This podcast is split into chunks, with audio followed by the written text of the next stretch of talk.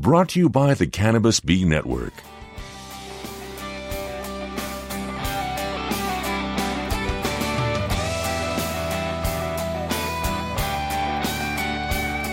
Here is the Cannabis Bee News with your host, Scott Jacobs. Hello, listeners. How's it going today? This is episode CBN 069, 127 2014. Let's roll into article number one Obama. Marijuana is no dangerous than alcohol. This is the biggest thing Obama has said about the legalization of marijuana. This yo yo of legalization has gone out and it's not coming back. Prohibition will be over before we know it. All right, take it away, B. OBAMA, marijuana is no more dangerous than alcohol. By Brett LoGiurato. Source, Business Insider. President Barack Obama said in an interview published Sunday that he believes smoking marijuana is no more dangerous than drinking alcohol. And he suggested it's even less dangerous in terms of its impact on the individual consumer. Obama's comments came as part of a lengthy profile by The New Yorker's David Remnick. As Remnick notes, Obama's comments make it seem like he wants to get in front of the issue, as public opinion rapidly shifts toward favoring legalization. As has been well documented, I smoked pot as a kid, and I view it as a bad habit and a vice, not very different from the cigarettes that I smoked as a young person up through a big chunk of my adult life. I don't think it is more dangerous than alcohol, Obama told Remnick. Remnick followed up and asked him if he thought it was less dangerous. Obama responded that he did agree with that sentiment, in terms of its impact on the individual consumer. It's not something I encourage, and I have told my daughters I think it's a bad idea, a waste of time, not very healthy, Obama added. Obama said that one of the most disconcerting things about U.S. drug laws is the racial and socioeconomic disparities among people who are punished. The Drug Enforcement Administration still classifies marijuana in the same Schedule 1 category as heroin, ecstasy, and LSD. Middle-class kids don't get locked up for smoking pot, and poor kids do, he told Remnick. And African American kids and Latino kids are more likely to be poor and less likely to have the resources and the support to avoid unduly harsh penalties. We should not be locking up kids or individual users for long stretches of jail time when some of the folks who are writing those laws have probably done the same thing. Two states, Colorado and Washington, have in the past year legalized the use of recreational marijuana. The District of Columbia and 18 more states allow some legal uses mostly for medicinal reasons. Obama said that it was important for it to go forward in Colorado and Washington, since the laws decriminalized a commonly used substance that disproportionately affected a select few who get punished. But Obama did push back against those who think legalizing marijuana would solve all these social problems. If marijuana is fully legalized and at some point folks say, well, we can come up with a negotiated dose of cocaine that we can show is not any more harmful than vodka, are we open to that? Obama said. If somebody says, we've got a finely calibrated dose of meth, it isn't going to kill you or rot your teeth, are we okay? With that? Article number two New York medical marijuana legalization gets widespread support. Take it away. New York medical marijuana legalization gets widespread support, Paul. By Reuters. Source, Huffington Post. Most New Yorkers support Governor Andrew Cuomo's plan to allow the use of medical marijuana in a pilot program in up to 20 hospitals, according to a poll released on Monday. Nearly half 49% of the New York voters polled thought he should skip the pilot step entirely and legalize its medical use statewide, as has already happened in about 20 other states, the Siena College poll said. A total of 28% of New Yorkers said the pilot program was the way to go. A slim majority of 54%, however, oppose following the lead of the states of Colorado and Washington and legalizing marijuana for recreational use. 41% supported such a move. Voters under 35 say yes, as do a bare majority of men. Democrats and independents are closely divided but Republicans are a strong no, Siena College pollster Steven Greenberg said in a statement. New Yorkers are not yet ready to duplicate what they see in the Mile High City. Cuomo announced the plan in his annual State of the State address earlier this month, saying that he would allow up to 20 hospitals to prescribe medical marijuana to help manage the pain and to help treat cancer and other serious illnesses. He said he would use an executive power to set up the program, and that it would not need new legislation. Siena College spoke to 808 people registered as voters in New York last week for the poll, which had a margin of error of 3.4%. Reporting by Jonathan Allen. Editing by Bernard Orr. Article number three Why no hemp in Tennessee? Group wants state to legalize farming and manufacturing. So do I. Take it away. Why no hemp in Tennessee? Group wants state to legalize farming, manufacturing. By Gary B. Gray. Source, Johnson City Press. The Hemp Industries Association announced last week the establishment of the Tennessee Hemp Industries Association, the national organization's first state chapter. This year, the group plans to launch education initiatives to support legalizing industrial hemp farming and industries in the state, and to facilitate a hemp business resource network. The push is aimed at legalizing the plant for agriculture and industrial uses and not necessarily a cry for the right to partake of its smoke-able parts. The grassroots movement to legalize industrial hemp is quickly gaining momentum, especially at the state level, as business, agriculture and manufacturing sectors realize the value and versatility of this incredible crop, Hemp Industries Association Executive Director Eric Steenstra said in a news release. We hope to see more local state chapters partner with the HIA, so we can collaborate and work together toward making hemp farming a reality for farmers across the country. The move dovetails with an ever-increasing national conversation on the use of marijuana and its byproducts for medicinal and recreational purposes. The topic also has bubbled up on a state level. State Republican Sherry Jones, D. Nashville, introduced legislation that would allow statewide legal protections for qualified patients authorized by their physicians to engage in cannabis therapy. After reading about the bill, Washington County Commissioner and Public Safety Committee member Roger Nave announced his intention to introduce a resolution to the full commission in February in opposition to the bill. A few weeks before that happens, a growing number of people in the area plan to march down State of Franklin Road in the Smoky Mountain Medical Marijuana Rights Rally to show their support for the bill that would legalize prescribing cannabis to qualifying patients.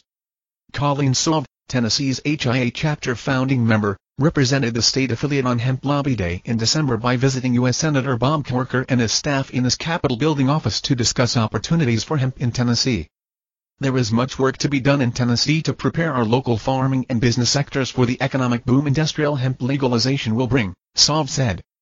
We aim to provide resources and information to all those looking to grow, manufacture or sell hemp and hemp products as well as catalyze support for industrial hemp legalization throughout the state. The Tennessee HIA will launch a fundraising campaign in the spring in an effort to bolster its status as a strong trade association in support of future hemp industries in the state.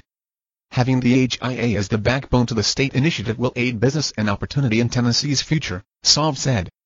To date, 32 states have introduced pro-hemp legislation and 10 states have removed barriers to its production, California, Colorado, Kentucky, Maine, Montana, North Dakota, Oregon, Vermont, Washington, and West Virginia. Despite changes to state laws allowing hemp, farmers in these states risk raids by federal agents, prison time and land forfeiture if they plant the crop. The association hopes to change federal laws on the books that do not distinguish between cannabis byproducts, such as oilseed and fiber, from chemical substances that affect brain function. Article number four Medical marijuana signatures top 540K in Florida. Take it away. Medical marijuana signatures top 540k in Florida. Source, Jacksonville Business Journal. With a surge of petitions before a February 1st deadline, backers of a proposed constitutional amendment that would legalize medical marijuana had submitted 542,211 valid signatures to the state as of midday Tuesday, according to the Florida Division of Elections website. People United for Medical Marijuana must reach 683,149 valid signatures by February 1 to get the proposal on the November ballot. The group also still needs Florida Supreme Court approval of the proposed ballot wording, which has drawn opposition from Attorney General Pam Bondi and Republican legislative leaders. Governor Rick Scott maintained his opposition Tuesday to legalization. I've said all along I'm against illegal drug use, Scott told reporters after an appearance in Tallahassee. I've watched how it impacts families. The Attorney General gave her best advice to the Supreme Court. Article number 5 14 cannabis stocks to watch in 2014. But I say still be careful with your money. Take it away. 14 cannabis stocks to watch in 2014. Source, Benzinga. The green rush is here. More than 20 states have approved marijuana use for medicinal purposes and Colorado and Washington are opening up the plant for recreational use.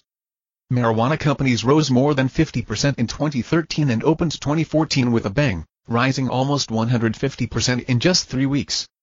This list gives an overview of publicly traded marijuana stocks worth over 50 million, including hydroponic companies, vaporizer producers and research houses for medicinal purposes.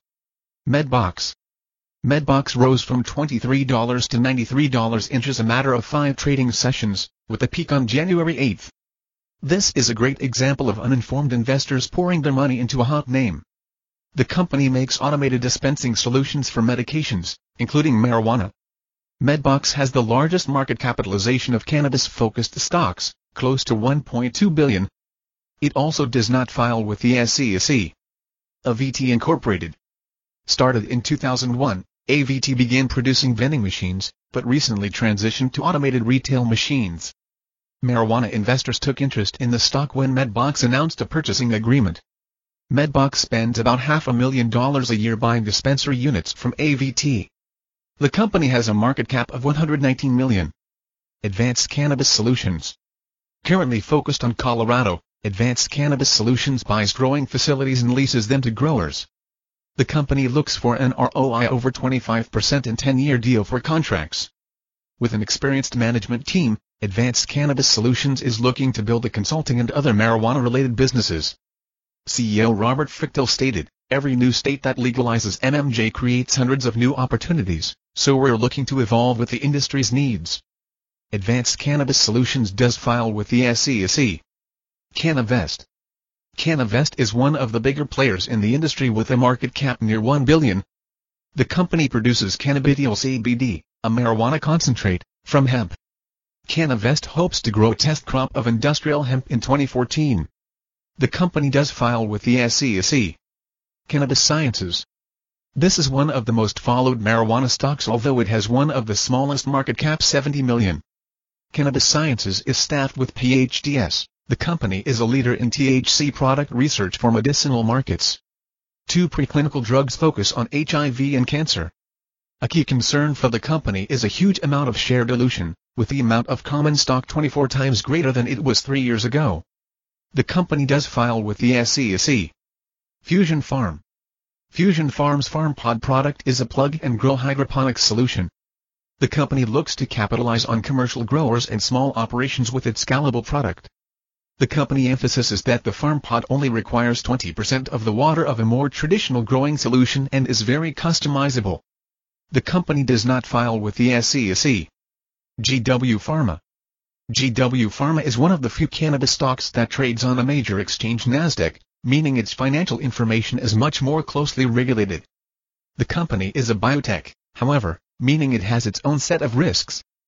Based in the UK, GW Pharma is developing cannabinoid medications, primarily for multiple sclerosis and cancer. The company has one of the largest market caps at 930 million. Hemp Incorporated. With several nutrition products on the market, hemp cannot seem to sell any of them. Using hemp as a key ingredient, its supplements seem to fall in three key categories, protein, sexual performance and general nutrition. Hemp does not file with the SEC. mCig. mCig has an interesting product, a $10 mini vaporizer for button wax. Just over 5 inches long, mCig is very portable and even offers three different heat settings. The company launched the first generation of its product at the end of October and sold out in several days. The second generation began selling at the start of the year. mCig does file with the SEC.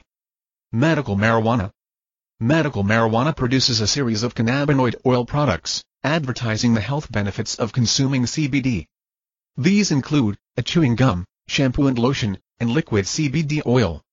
CannaVest, mentioned above, was spun out from medical marijuana, which is now a minority shareholder. The company recently had a lawsuit filed against it, which suggests potential fraud. The company does not file with the SEC. Nuvilex, Nuvilex was a big winner in 2013, with shares gaining 258%. Nuvilex is a biotech company with research focused on live cell encapsulation, a process to protect healthy cells from disease. The company hopes to use its research primarily to fight breast cancer, pancreatic cancer, and diabetes. Although its market cap is just 78 million, the company does file with the SEC.